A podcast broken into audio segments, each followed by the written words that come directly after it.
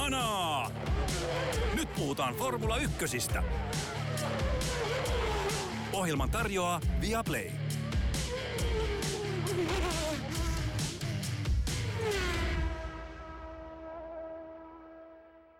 Nyt se on virallisesti paketissa.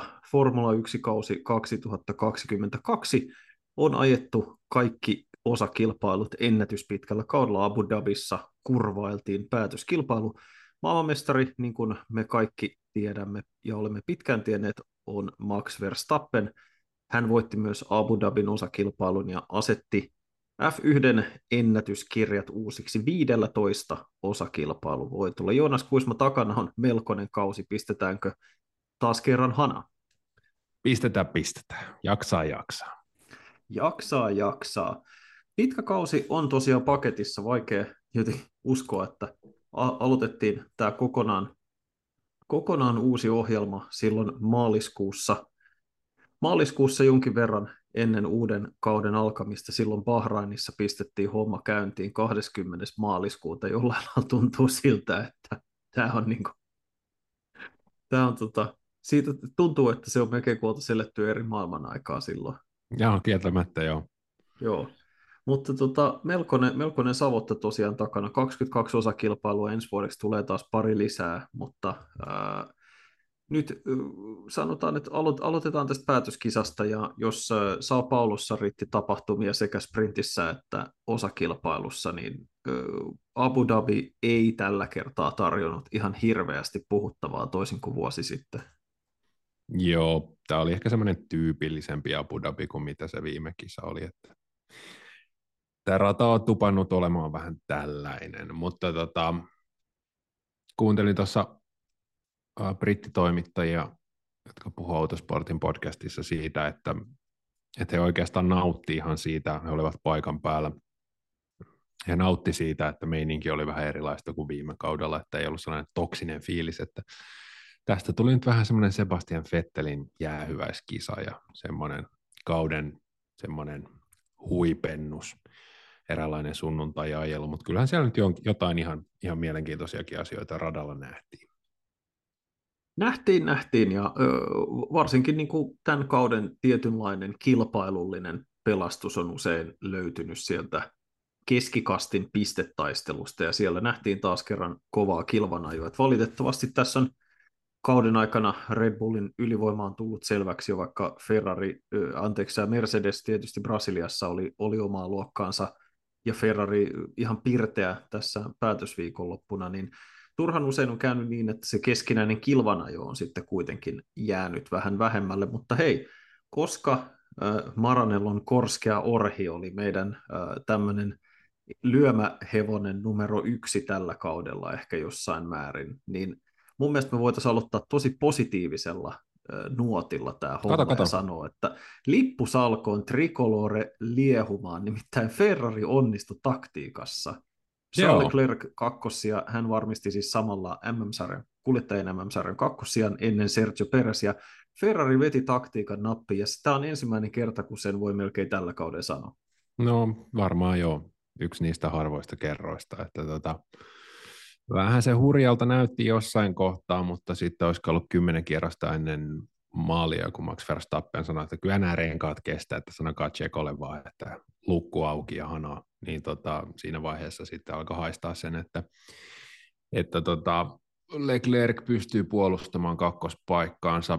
Red Bullin pomo äh, Christian Horner oli vähän sitä mieltä, että jos yksi kierros olisi ollut enemmän, niin Peres olisi mennyt ohi, mutta empatia, empatia. Vähän kuulostaa selittelyltä, että tota, Leclerc ajoi sen vähän kimimäisesti jopa Kimi Räikkösmäisesti maali, että sanoi siinä vähän ennen maali, että joo joo, nyt turpa kiinni, mä tiedän mitä mä teen. Ja se oli ihan sykähdyttävää kiva saada kuitenkin hei Italialla, Italian punaiselle tallille tällainen positiivinen loppu vaikean kauteen, vai kuinka?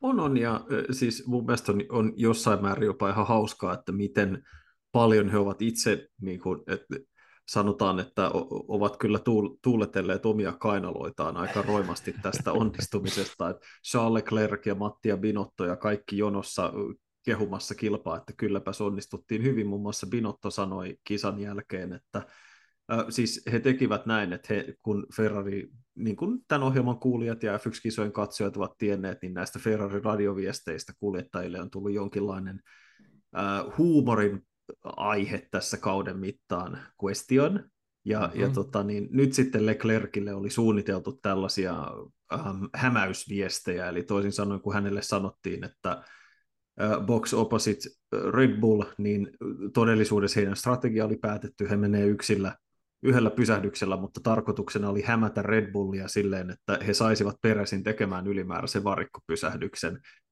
ja se onnistui, ja, ja Binotto ei jättänyt ollenkaan salaisuudeksi, että he nimenomaan hämäsivät, ja se oli kaikki taktiikkaa. I, I think that certainly the dummy call, dummy call on siis hämäys, on Red Bull was a fantastic call from the pits.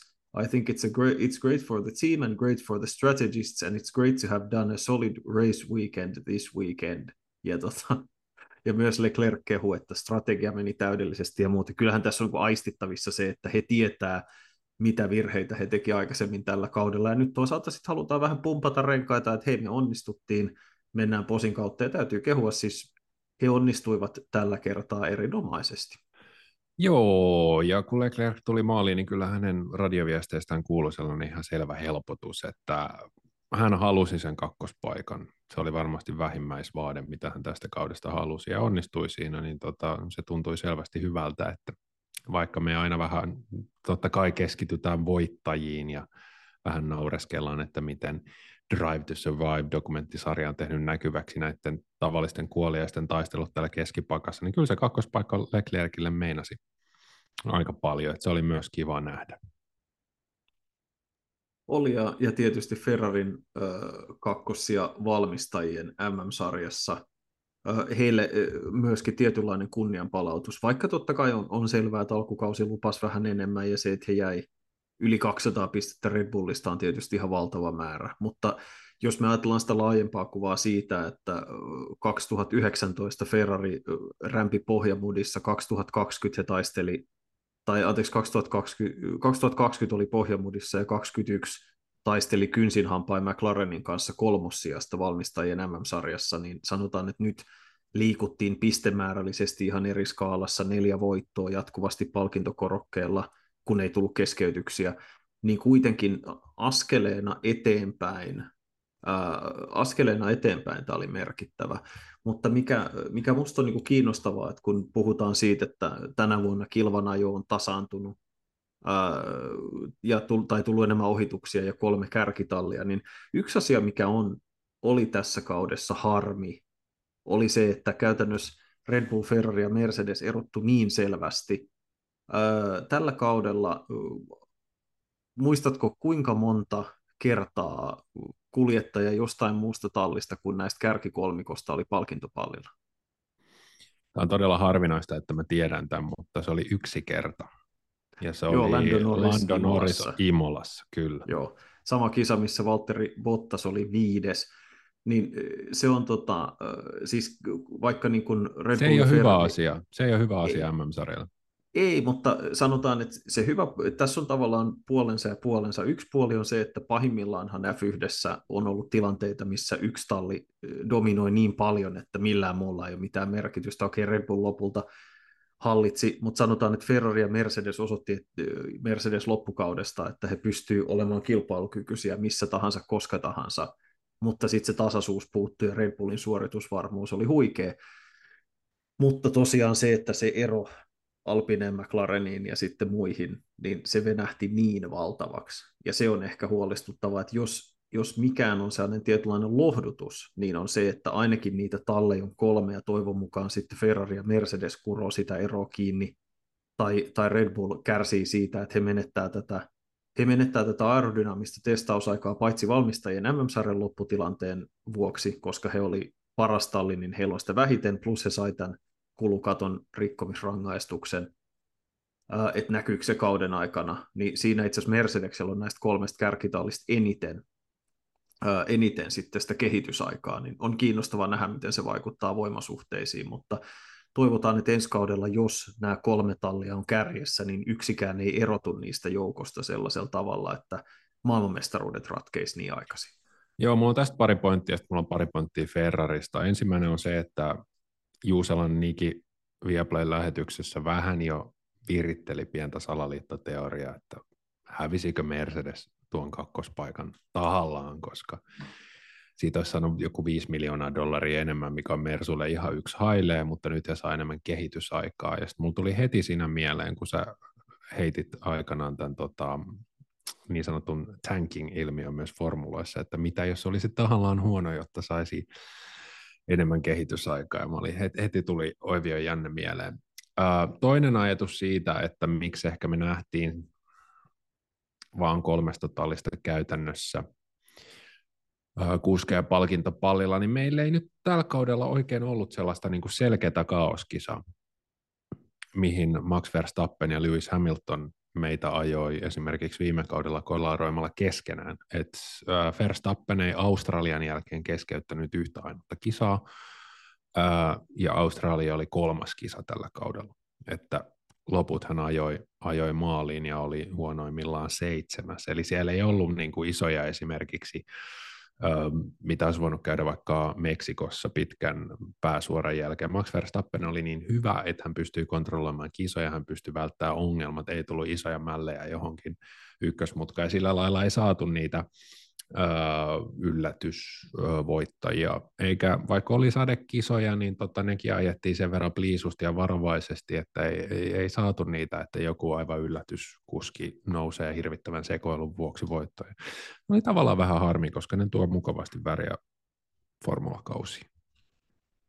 Joo, ja silloinkin kun ehkä sellaiseen olisi ollut aineksia, tämä Imolan oli ehkä lähimpänä, niin silloin sitten kuitenkin Red otti kaksoisvoiton, että sittenhän sen takana se oli sellaista kunnon sekoilua, että siinä oli järjestyksessä McLaren, Mercedes, Alfa Romeo, Ferrari, Alfa Tauri, Aston Martin, Haas, Lewis Hamilton siellä 13, et se oli, se oli tota niin, hyvin hämärä kisa, ja niihin aikoihinhan me ihmeteltiin erittäin hyvästä syystä, että mitä ihmettä Lewis Hamiltonilla, mikä, si, mikä sitä vaivaa, mikä siinä on vikana, että se köröttelee tuo keskikastissa niin kuin Valtteri Bottas pahimmillaan mm. viime ka, niin kuin edellisellä kaudella, ja se oli MM-sarjassa siellä seitsemän tai kahdeksan, niin että miten paljon sen jälkeen kääntyi, että vielä alkukaudesta, alkukaudestahan jopa näytti hetken aikaa siltä, että pystyykö McLaren nousemaan sen surkeuden jälkeen just näihin aikoihin haastamaan jopa Mercedeksen, onko Mercedeksen tilanne noin huono, ja sitten se repes, ja sitten tuli Alpine äh, tähän Alfa Romeon ohi ja muiden ohi, niin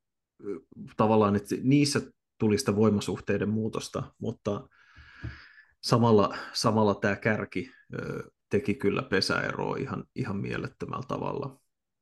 Joo. Uh, mutta joo, siis tämä oli hirveän mielenkiintoinen kausi siinä mielessä. Pahoittelut kuulijoille siitä, että tästä Abu Dhabista ei ole sinänsä kauheasti sanottavaa, mutta ei siitä kauheasti vaan ole. Mm, uh, me voidaan esimerkiksi Bottaksesta puhua kohta. No mutta siis tota- Valtterista me voitaisiin... haluan sivuta... Ferrarista sanoa kaksi asiaa vielä. Sano. Uh, valmistajan kakkossari, uh, kakkostila Charles Leclerc uh, kakkonen. Yksi asia, mikä mun mielestä heidän pitää selkeästi tähän ensi kautta ajatella, on, että heidän pitää päättää, että Charles Leclerc on heidän ykköskuskinsa. Siitä ei ole mitään epäselvyyttä. Heillä ei voi olla kahta heillä ei voi olla yksi A ja yksi B. Mun mielestä heillä pitää olla ykkönen ja kakkonen, ja Charles Leclercille tätä pitää ajaa. Hän, jos joku noista voittaa maailmanmestaruuden. Toinen asia, mä voisin oikeastaan kysyä sulta, että ää, pitäisikö Mattia Binotto potkia pois? No tähän mä olin itse asiassa tulossa seuraavaksi, eli Mattia Binottohan on, sikäli kuin italialaismedia on uskominen, niin hänen kohtalonsa on jo sinetöity, ja tammikuussa hänet korvattaisiin uudella henkilöllä. Mä, ennen kuin mennään siihen, että kuka se on siltä varalta, että meidän kuulijat tai, tai sä et ole mahdollisesti kuullut siitä, niin mä sanoisin, että Binotto on ollut tehtävässään useamman vuoden ajan. Hän tuli Maurizio Arriva Benen erinomaisesti nimetyn italialaisen äärettömän komean herrasmiehen ää, tota, tilalle. Kummankin aikana on ollut ongelmia sekä strategiassa että auton kehitystyö on kärsinyt tai on, on sattunut yllättävää laahaamista. Pinotton alaisuudessa muistaakseni oli tämä katastrofaalinen kuudessia. Mutta jos me katsotaan niin Binotton tai suorituksia hänen alaisuudessa, se on se kehityskäyrällä, niin sen jälkeen, kun heillä oli tämä katastrofikausi, eli se, kun Ferrari jäi kiinni tämmöisestä pienimuotoisesta moottorihuijauksesta, tai ei niin pienimuotoisestakaan, ja he joutuivat ajan sillä alitehoisella myllyllä 2020. It's good motor, don't look at the motor. 131 pistettä, okei oli vain 17 kisaa, mutta kuitenkin. Viime kaudella 323,5 pistettä ja tänä vuonna 554. Et vaikka kisojen määrä on mennyt ylöspäin, niin siitä huolimatta tuossa on ihan huikea kehitys viime kauteen siinä, että miten kilpailukykyinen Ferrari on. Ja olisi ehkä aika julmaa sen takia, että tallilla oli sekä äh, paljon keskeytyksiä, muistetaan, että, että heillä oli esimerkiksi Red Bulliin verrattuna huomattavasti enemmän keskeytyksiä, muistetaan Sainzin kiukkuset keskeytykset ja Leclerkin moottorihajoamiset, ja ei, ei, ei, miten tämä voi taas tapahtua kauden puolivälin tienoilta Bakusta ja Ranskasta, niin, kun Ranskassa se jo seinää, anteeksi, mutta tota, niin, olisi aika epäreilua pistää mun mielestä hänet pihalle. Mitä sun mielestä? No paljastanut eka kortit, että ketä sieltä ollaan nyt rajaamassa Italiassa tilalla. Sieltä ollaan rajaamassa Kimi Räikkösen ja Valtteri Bottaksen Aivan, vanha luottomies Fredrik Vasseur, joo, joo, joo, joo, joka olisi tulossa siis Sauber Alfa Romeolta. Sorry. Näin ainakin viime viikolla kovasti Kyllä, väitettiin. kyllä, kyllä, kyllä, joo, joo. Siis tämä on ihan katastrofaalinen idea kaikille muille paitsi Tukka Taposelle, jolle se olisi hyvä, koska Vasseur tunnetusti rakastaa suomalaisia. Taponen erittäin hienosti hankkii Ferrarilta Ferrarin kuskiakatemista paikka, mikä on sanoi esimerkiksi Mika Salon aivan sekaisin. Hän tuo iltasanomille sellaisia hehkutuskommentteja, että harvoin on kuultu. Tota, mun mielestä olisi väärä liike tässä vaiheessa. Binotto on hilannut tämän tähän. Ei, nyt Ferrari tarvii mun mielestä jatkuvuutta. Tämä on kyllä vaikea kysymys tavallaan, koska selkeästihän nyt se taso ei riittänyt tällä kaudella, mutta riittäisikö se, jos saataisiin kokemusta, opittaisi, luotettaisiin vielä kausi kaksi, päästäisikö lähemmäs. Mielestäni on väärä hetki potkia Binotta tässä vaiheessa, koska sitten alkaa uusi prosessi, pallo vähän putoaa, ja nyt pitäisi rakentaa tämän päälle, eikä ehkä dropata vähän. Mitä jos Mercedes nouseekin kakkostalliksi ja sitten Ferrari polkee paikallaan siinä tota, aika kaukana Red Bullista, mutta kuitenkin keskipaka yläpuolella, niin ei oikein kuulosta hyvältä. Mitä Vasseur toisi sellaista, mitä Binotto ei tuo, en osaa sanoa. Joo, mutta se on, sanotaan, että Vasseurin kohdalla mun mielestä makeeta on se, että jos joku tietyllä tavalla ansaitsisi sen, niin mun mielestä se olisi hän. Äh, hänhän on toiminut useamman vuoden ajan tosiaan Alfa Romeo tai Sauberin tallipäällikkönä. Sitä ennen hänellä on pitkä ura eri, eri form. Toki hän oli, hän oli Renaultlla vähän matalammassa johtopuolen roolissa ennen sitten tätä Sauber Alfa Romeon pestiä, ja sitä ennen hänellä on pitkä ura alemmissa formulaluokissa. Hän on tehnyt todella pitkän päivätyön ja noussut siis hyvin pitkälti samalla tavalla kuin Binotto insinööristä pikkuhiljaa palapalalta ylöspäin. Et Binottohan aloitti aika rivimiehenä Ferrarilla ammoisina aikoina. ja olisi tavallaan hienoa ja tämmöistä vähän harvinaisempaa kun ajatellaan, että miten formuloissa että tallipäällikkö löytyy ehkä jostain, eh, niin kuin McLaren otti Andreas Seidlin, hän oli pitkä historia urheiluautojen puolella, erittäin menestyksekäs, tai että Ferrari yleensä aina nostaa jonkun tyypin talon sisältä, mutta sitten se, että tavallaan sä onnistut jossain pienemmässä tallissa, ja sitten siitä saa tällaisen elämänsä suuren tilaisuuden, jos Vasööristä se todella tulee, niin mun mielestä se olisi aika makeeta. Hän Joo, on kuitenkin se, tottunut se... operoimaan ihan erilaisilla resursseilla, ja nyt yhtäkkiä hänellä on kaikki maailman herkut ja lelut käytettävissä, jos hän sen paikan tosiaan saa. Mm. Eli Vasseur mm, on ollut Sauberilla siis vuodesta 2017. Tarkoittaako se nyt, että hän on ollut siellä silloin, kun Charles Leclerc oli siellä? Jos mun laskupääni ei aivan täysin petä, niin kyllä se paikkansa pitää. Jolloin hänellä olisi jo ennalta suhde Ferrarin ykköskuskiin, katsotaan nyt vielä, tarkistetaan nyt vielä tuosta. Tämä on aina podcastaa ja googlaa kesken lähetyksen ylivoimasti parasta. 2018 oli 2017 oli ja Sauberilla Leku ja tota, Joo, ja siis 2018 oli... paineli Alfalla sitten. Joo. Eli tota, mä voisin kuvitella, että tämä on semmoinen, jos, jos mä olisin Ferrarilla johtoportaassa, niin mä kysyisin Charles, Charles Leclerciltä, että mitä mieltä? Otetaanko vanha kaveri Fredi tänne, mutta oishan se nyt Herran Jumala Italiassa ja täys katastrofi, jos ranskalainen tulisi johtamaan Ferraria. Mm-hmm. No, siellä on, ollut, siellä on ollut yhtä jos toista tyyppiä aikaisemminkin, että tota, no, joo, joo, kuitenkaan joo. kukaan ei pääse samaan niin kuin italialaisuuskertoimeen kuin Cesare Fiorio, joka hänen käänalaisuudessaan ei voitettu maailmanmestaruutta, rallilegenda, mutta tota, niin, siinä, oli, siinä oli sellainen tyyppi, joka hän tiesi, miltä kuul, mitä tarkoittaa olla italialainen. Ähm, ai, ai. Anyway, mä, niin siis... kyllä tietää Mattiakin, ja mua harmittaa, jos Matti tuot lähtisi, että mulla on aina ollut kyllä. pieni ihastus, hän on todella tyylikkäät silmälasit, hän on aina mm-hmm. hyvin pukeutunut, Ferrarin punainen pukee häntä, hänellä on todella kivat hiukset, mieti hänelläkin on ikää aika paljon ja ei ole kaljontunut pätkääkään, se on, se on hienoa katsoa, että tota, varmasti arvostaa nopeita autoja ja hyvää ruokaa ja hyviä viinejä. Tota, mutta siis ai, sä viittasit tuossa ihan erittäin hyvään pointtiin siitä, että siis tätä ei varmastikaan ole tehty kysymättä Charles Leclerciltä, ja on täysin mahdollista myös, että kun Leclerc on ollut turhautuneimmillaan tallin sisällä tilanteeseen, hän on saattanut sanoa jollekin, että hemmetti sentään, tuokaa tänne mies, joka tietää mitä tekee, tuokaa tänne Fred Vasseur. Mm. Niin siis pitäisi yhtään mahdottomana. Tämä on asia siis, mikä tapahtuu kaikessa joukkueurheilussa, koripallossa, jalkapallossa, tähtipelaajat, tähtiurheilijat esittää hyvin voimakkaita mielipiteitä ja usein heitä myös kuunnellaan. Mihail Schumacher tunnetusti Ferrarilla hyvin pitkälti määräsi homman tahdin yhdessä Jean Totin kanssa, ja Jean Totin pysyminen tallissa pitkään oli pitkälti sen ansiota, että Mihail Schumacher oli aina hänen nurkassaan. Kyllä, kyllä, that's our guy. Mm, niin se on niin kuin, tätä ei, en, en sinänsä pitäisi ollenkaan yllättävänä. Mutta joo, katsotaan, miten Mattialle käy, pitävätkö italialaislehtien uutiset sitten lopulta paikkansa vai eivät. Pitää kyllä vielä sanoa Vasöristä siis se, että se on hyvin eri asia pyöritellä Bottasta ja Ganyu Chouta tuolla tota mm-hmm. lähtöruudukon loppupäässä, kun sitten hypätä Ferrarin NS-puikkoihin, että mitäs läksit sitten, jos lähtee?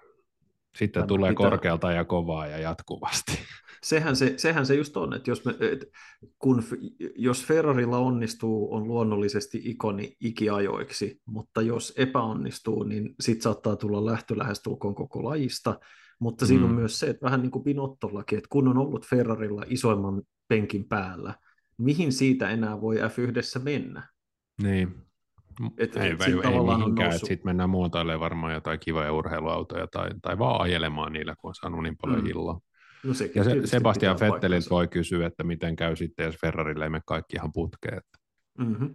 No otetaan itse asiassa Vettel puheenaiheeksi. Hänen uransa päättyy. Me ollaan puhuttu tämän kauden aikana paljon jo Daniel Ricardosta, joka ei jatka F1-sarjassa ensi kaudella, ja Nikolas Latifista, joka ei jatka F1-sarjassa. Siis puhutaan kisakuskina ensi kaudella, mutta Vettel on, on muutamastakin eri syystä lentänyt tutkan alla, mutta tämä viikonloppu Abu Dhabissa oli hyvin pitkälti Vettelin bileet. Hän esiintyi aikaa, jossa terävämmin kuin ikiaikoihin, ja sen lisäksi myös kilpailussa erittäin terävästi taktiikka maksoi hänelle mahdollisesti joitain pisteitä, ja myös Aston Martinille 12 miljoonaa euroa. Se on jokainen sijoitus valmistajien MM-sarjassa on 12 miljoonan arvoinen siitä ylhäältä alaspäin, eli kyllä se ihan tanakka summa käteistä on, mikä siinä saamatta jää. Mm. Öm, ja Vettel hän yritti kisan lopussa sitkeästi Daniel Ricardon ohi, mutta yksi F1-surkimus piti mikä se oli se otsikkokikka, mitä Ilta-Sadupilla joskus käytetty. Se, Ricardo piti tiukasti pintansa ja oli yhdeksäs, samalla Aston Martin jäi Alfa Romeon taakse tasapisteissä. Mutta Vettel ura käsittämättömän kaksijakoinen, neljä peräkkäistä maailmanmestaruutta nuorena sen jälkeen me, muutaman kerran mestaruustaistelussa, mutta vähän tämä toinen osa urasta jäi unohdettavaksi. Joo, mutta mä oon niinku kiva, musta on kivaa, mä oon iloinen, että millaisen kuitenkin, äh, miten hän poistui. Että hän poistui pystypäin ja hän poistui siten, että kaikki vaikutti aika paljon tykkäävän hänestä. Että kuitenkin neljä kertaa pisteille ura viimeisessä kuudes kisassa ja oli makeeta, että hän otti sen yhden pisteen vielä tässä seuraavassa. Ja hän ajoi niin kuin vaikka Brasiliassa, vaikka hän jäi kaksi kertaa viimeisenä pisteiden ulkopuolella sekä sprintissä että kisassa näytti vielä, että sieltä löytyi sitä sellaista halua, koska Vettelin uraa varsinkin tässä Aston Martinilla Ferrarin jälkeen leimas pahimmillaan sellainen leipääntyminen ja haluttomuus, niin musta oli kiva, että hän löysi tähän uran loppuun, että me saatiin vielä nähdä sellainen maailmanmestari Vettel, joka yritti, joka ajoi hyvin, joka osoitti, että hänellä on, on ja on ollut sitä lahjakkuutta enemmän kuin rivikuljettajalla. Et mehän silloin, kun hän ilmoitti ö, lopettamisesta, niin mehän vähän puhuttiin siitä, että mitä, mitä, minkä jäljen hän jättää, ja ehkä molemmilla oli vähän sellainen niin kuin kädenlämpöinen fiilis, ja paljon kun on tässä kollegoiden kanssa esimerkiksi keskustellut, niin monella on se, että ne Fettel ja Red Bullin neljä vuotta, ne hallintavuodet, niin se oli sellaista aikaa, että ihmiset ei oikein seurannut formulaa. Ja Fettel on ehkä jäänyt vähän.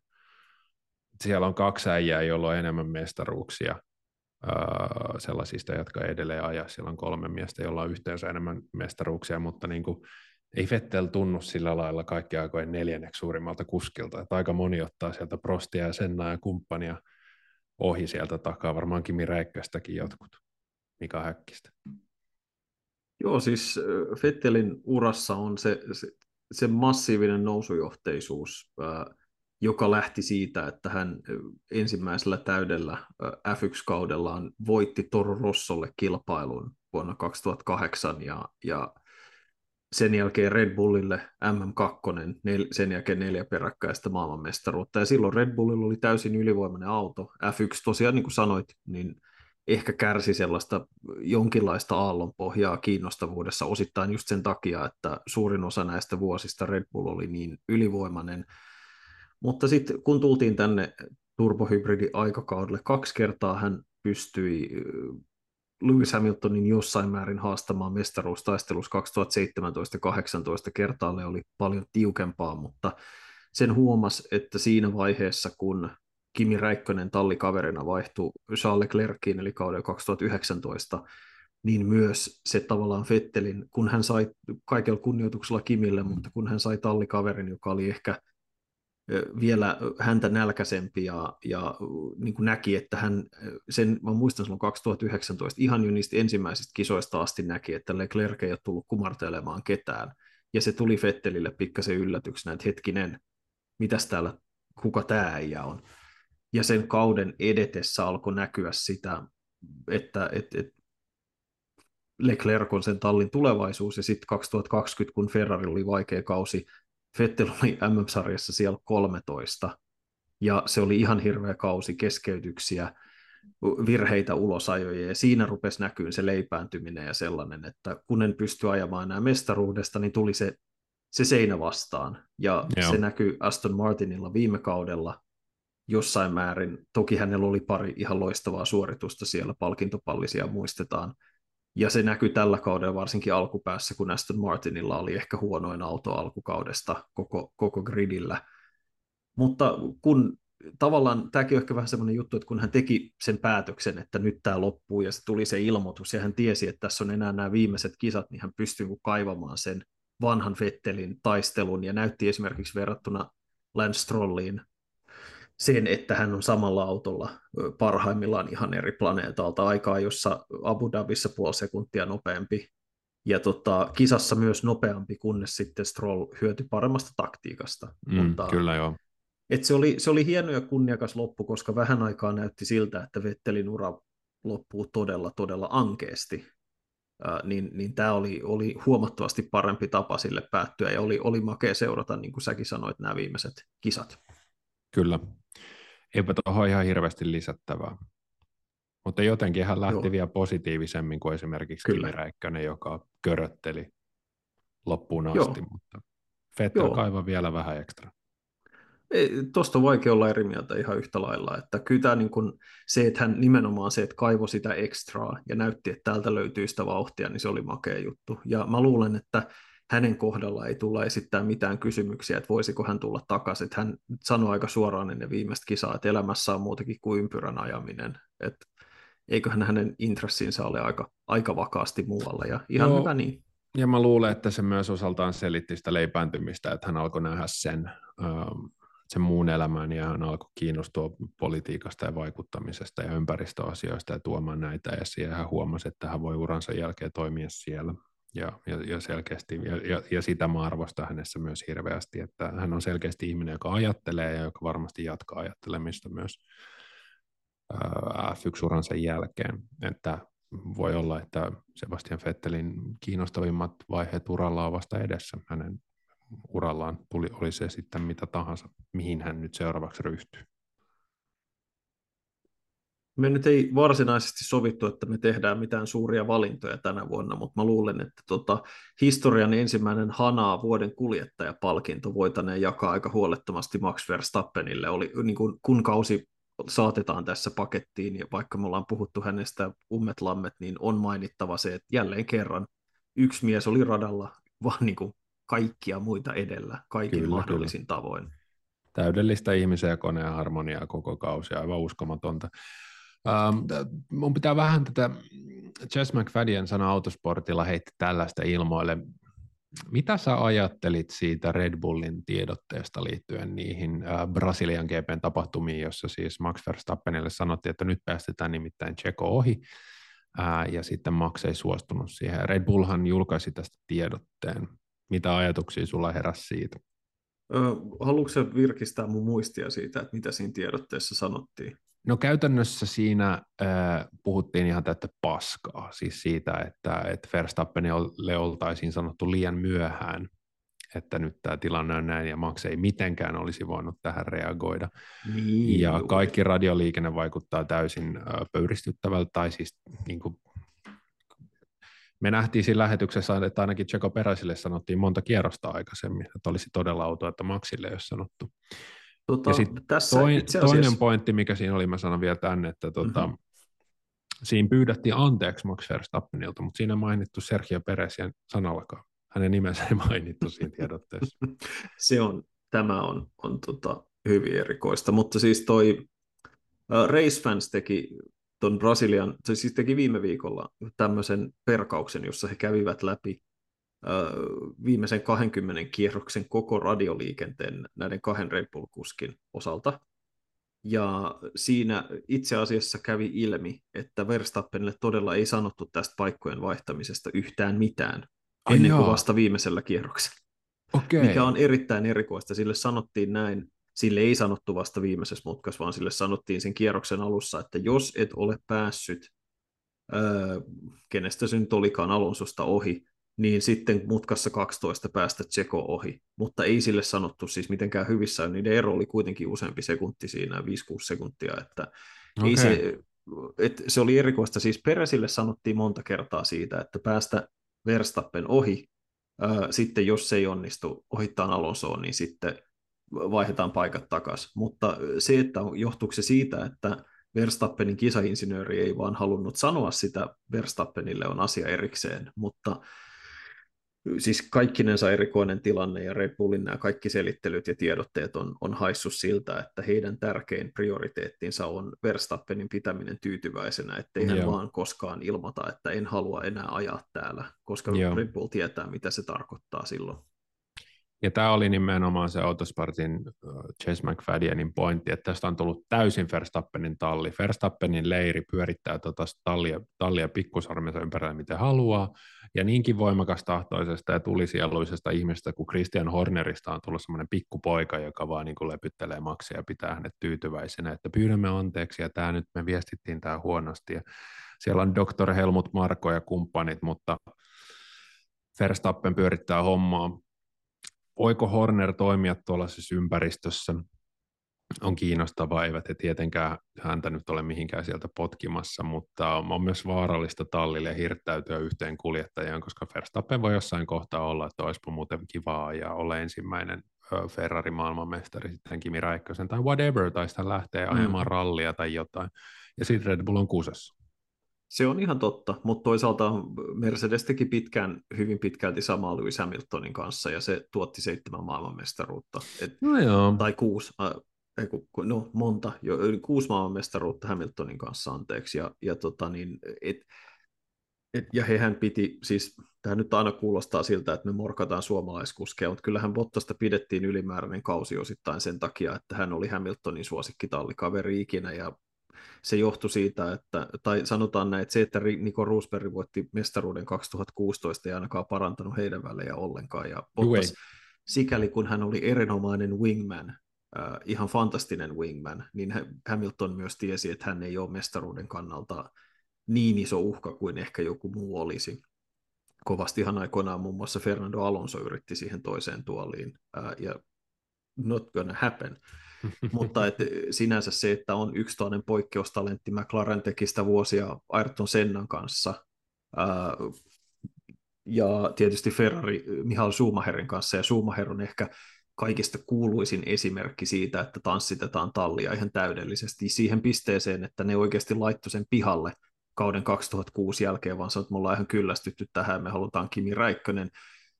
Schumacher san, käytännössä hänen leirinsä reaktio oli se, että mä en aja tilanteessa, missä en ole kiistatun ykköskuski, se lukee minun sopimuksessani. Ja Kimi Räikkönen yllätys ei ollut tulossa vuonna 2007 Ferrarille tota, pitämään Schumacherin pyllystä kiinni ja työntää sitä eteenpäin.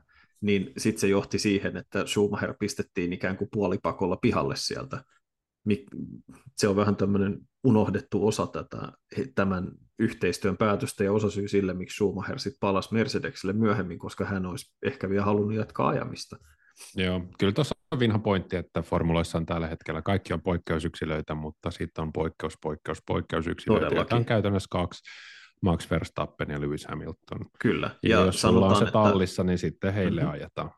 On, ja siis no, Charles Leclerc on lähellä sitä, hän ei ole vielä ansainnut sitä asemaa, mutta hän on lähellä sitä, ja jos McLarenilla olisi parempi auto, niin Lando Norris olisi todellakin sellainen McLarenilla, mutta heillä ei ole niin hyvä auto, että sillä olisi mitään merkitystä. Mm, ja George Russellista voi kasvaa sellainen, hän ei Se on täysin vielä. mahdollista. Tässä nyt kun vielä puhuttiin tästä kauden parhaasta kuljettajasta, Max Verstappenista ei ole mitään epäselvyyttä, mutta mä haluan nostaa kaksi noiden top kolme tallia ulkopuolelta. Lando Norris ja Fernando Alonso, selkeästi mun mielestä parhaat kuljettajat top kolmosen ulkopuolella. Lando Norris on vitsaili tuossa Abu Dhabissa aina, että hän ottaisi Kimin vanhan numeron seitsemän, koska hän oli kuusi kertaa tällä kaudella kisassa seitsemäs. Ja tota, sen lisäksi sijoittui seitsemänneksi Kyllä, tota, M-sarjassa. M-sarjassa, että seiskatila tuli hänelle tutuksi, hän oli niin sanotusti best of the rest ja sitten Fernando Alonso olisi pystynyt tällä kaudella mihin vaan, jos tota, Alppinen olisi ollut vähän luotettavampi, että Alppinen luotettavuusongelmat pilasi tosi pahasti hänen kautensa ja pilasi myös tämän viimeisen kisan Abu Dhabissa, joka päättyi, päättyi siihen, että laitteet jätti ladulle. Ihan hauskaa nähdä, että miten pahasti hän kyykyttää Lance Strollia ensi kaudella Aston Martinilla. Landon Norris muuten veti aikaajot niminsä verrattuna Daniel Ricardon, eli tallikaverinsa 22, joka on ylivoimaisesti eniten koko, koko porukasta. Fernando Alonsokin oli Esteban Oconia parempi, mutta vain 12-10. Tiedätkö muuten, äh, minkä kahden tallikaverin välillä oli suurin, äh, suurin pisteero sisäisesti? Kyllä tiedän. sä, oot lukenut, sä oot lukenut Iltasanomien tuomioon. Kun Iltasanomien tuomiossa oli, että Valtteri Bottas oli ylivoimaisin kuljettaja kaikista. Niin, tota... Koska hän keräsi yli kahdeksan kertaa enemmän pisteitä kuin tallikaverinsa, eli vaikka määrällisesti Norris 122 vastaan 37 keräsi tietysti paljon enemmän, äh, mutta Bottaksen 49 pistettä vastaan Guan Yuzhun 6. Siis kieltämättä, kun sitä asiaa tutkailee lähemmin, siis täysin paikkansa pitävä fakta on se, että Bottas oli tallikaverinsa verrattuna koko kauden mitalta ylivoimainen. Totta kai, jos me siivutetaan kausi puolivälistä poikki ja katsotaan toista puolikasta, niin tilanne on eri, mutta sen takia kausi kestää 22 kisaa. Just näin. Ja kyllähän mä yritin suun tota, renkaita pumpata tämän kauden aikana, koska nämä aikaajat meni kuitenkin vaan 14-8 ja kahdeksan päänahkaa Bottakselta aika hyvin tulokaskuskilta, mutta kyllä siinä kisavauhdissa, vaikka Bottaksella oli ongelmia tällä kaudella paljon, niin tota, kyllähän näytti kiinalaistulokkaalle, että kuka, kuka määrää sitten kisamitassa radalla. Joo, ja siinä mielessä hän oli äärettömän arvokas kuljettaja Alfa Romeolle, koska tosiaan siis sitä ei oikeastaan edes ole muistaa, että Joe äh, keräsi vain kuusi pistettä kauden aikana, koska tosiaan siinä kauden puolivälin tienoilla tuli se vaihe, jolloin näytti, että hän oli oikein hyvässä vauhdissa ja vireessä ja keräsi joitain pisteitä, mutta fakta on se, että lopulta Mick Schumacher keräsi enemmän pisteitä, Yuki Tsunoda keräsi enemmän, enemmän pisteitä, että Guan Yu, Guan Yu tulokaskausi oli ihan hyvä, en missään tapauksessa dumaa häntä miksikään onnettomaksi maksukuskiksi tai sellaista, mutta kyllä hänen pitää ensi kaudella parantaa merkittävästi, koska jos mietitään, mietitään sitä, että mihin Bottas pystyi tuolla autolla, varsinkin alkukaudesta, niin kun samaan aikaan Joella oli erittäin vaikeaa ja hänellä tuli useita keskeytyksiä, niin siinä on se puoli, että Alfa olisi, heille ei olisi pitänyt olla mitään asiaa jämähtää taisteluun valmistajien kutossiasta Aston Martinin kanssa. Et toki heillä ei ollut myöskään mitään asiaa lopulta Alpine ja McLarenin vauhtiin, mutta tota, mm. se, että he jämähti tähän, ja he olisi jopa saattaneet menettää sen 12 miljoonaa taalaa, niin se oli todella lähellä. Joo. On se vähän huono asia näille keskipakan tallelle, että Alfa pystyy olemaan kuudes, koska Kanadan GP oli kauden yhdeksäs 22, ja silloin Alfa tajo molemmat pisteille. Sen jälkeen he nappas yhteensä neljä pistettä koko loppukaudella, ja loppusijoitus on ö, kuudes, niin tota, ei se nyt ihan hyvä homma ole sitten Astonin tai Haasin tai Alfa Taurin tai Williamsin kannalta. Tämä pitää täysin paikkansa. Tota, autojen luotettavuus pettää meidät jälleen, ei yllätyskuskeja pisteillä. Tota niin, Mutta jos ottaisi yh, siis jos miettii kun kauden pettymyksiä, mä sanoisin, että edelleen Aston Martin, kun huomioidaan, että miten paljon Lawrence Stroll, eli, eli Lance Strollin isä, investoi ja satsaa talliin, ja miten paljon sitä on kehitetty ja rakennettu, niin heillä oli mun mielestä edelleen heikko kausi, mutta tämän kauden ylivoimainen alisuorittaja, joka meilläkin on käytännössä lentänyt tutkan alapuolella koko kauden, on ollut Alfa Tauri. Kyllä.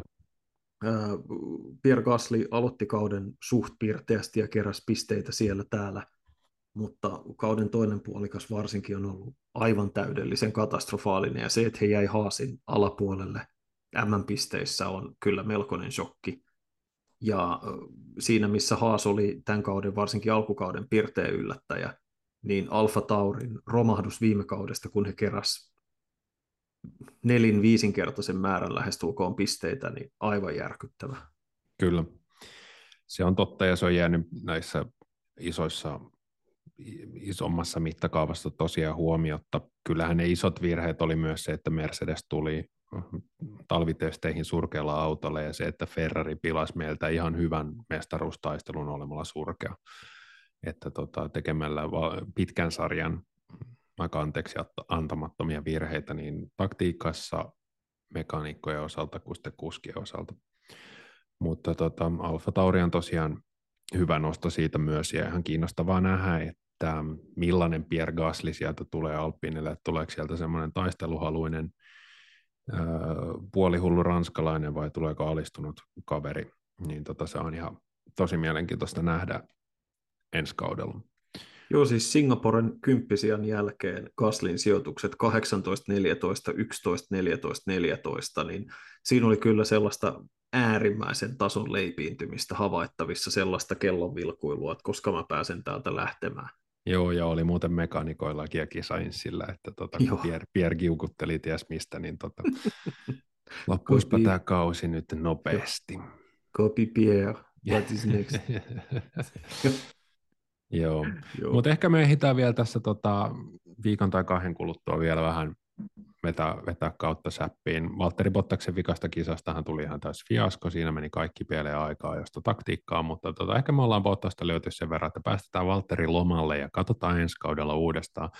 Henkilökohtaisesti olen vähän huolissani Bottaksen formula-uran tulevaisuudesta, jos ö, ei ala löytyä nälkää ja tasaisuutta, mutta tota, olen mielelläni väärässä.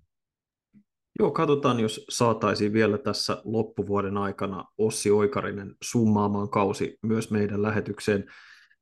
Kuulijoille Toki tiedoksi siis se, että nyt kun viimeinen kisa on ajettu, niin myös Hana siirtyy pikkuhiljaa talviteloille. Toivottavasti ensi kaudella päästään jatkamaan, mutta tarkoitus olisi vielä tässä loppuvuoden aikana yksi tai kaksi jaksoa julkaista, käydä tosiaan toivon mukaan Ossin kanssa läpi päättynyttä kautta ja sen lisäksi ehkä sitten vielä käydä muita kuvioita tässä läpi. Uh, Onko meillä jotain, mitä me halutaan käydä läpi? Josh Sargent, Joo, niin, tai, se... anteeksi, Logan Sargent, mulla menee jalkapalloilijat ja formulakuskit sekaisin. Logan Sargent sai riittävästi superlisenssipisteitä ja hän todella ajaa Williamsilla myös ensi, tai ajaa Williamsin debitoi ensi kaudella. Joo, se Siitä oli mun mielestä niin kuin kova suoritus tänä viikonloppuna, että hän oli paineisessa tilanteessa viimeisessä kisoissa ja pystyi hoitamaan homman kotiin. Öö, onko se sitten kovin lupaavaa, että F2 nelonen tulee ajamaan F1 ja no, aika näyttää, mutta tota, millään ö, uskomattomilla riemufanfaareilla nyt hän ei ehkä ole F1 tulossa, mutta annetaan pojalle mahdollisuus.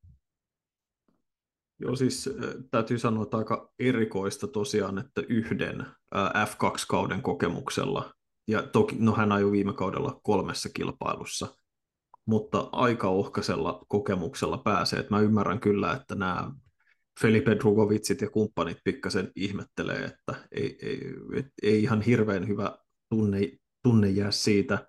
Sargent oli 2020 kolmas F3-sarjassa, seitsemäs viime kaudella seitsemäs viime kaudella.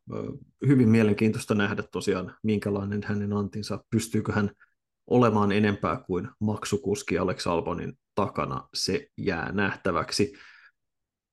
on aika jättää hyvästi tämän viikon osalta. Kiitos Joonas, kiitos meidän kuulijat niin kuin aina. Tavataan vielä tässä loppuvuoden aikana, mutta tahti tosiaan hiljenee merkittävästi joka tapauksessa mainio mainio kausi on takana ja me palaamme tässä vielä loppuvuoden aikana asiaan. Seuraavaan kertaan kiitos ja moi moi.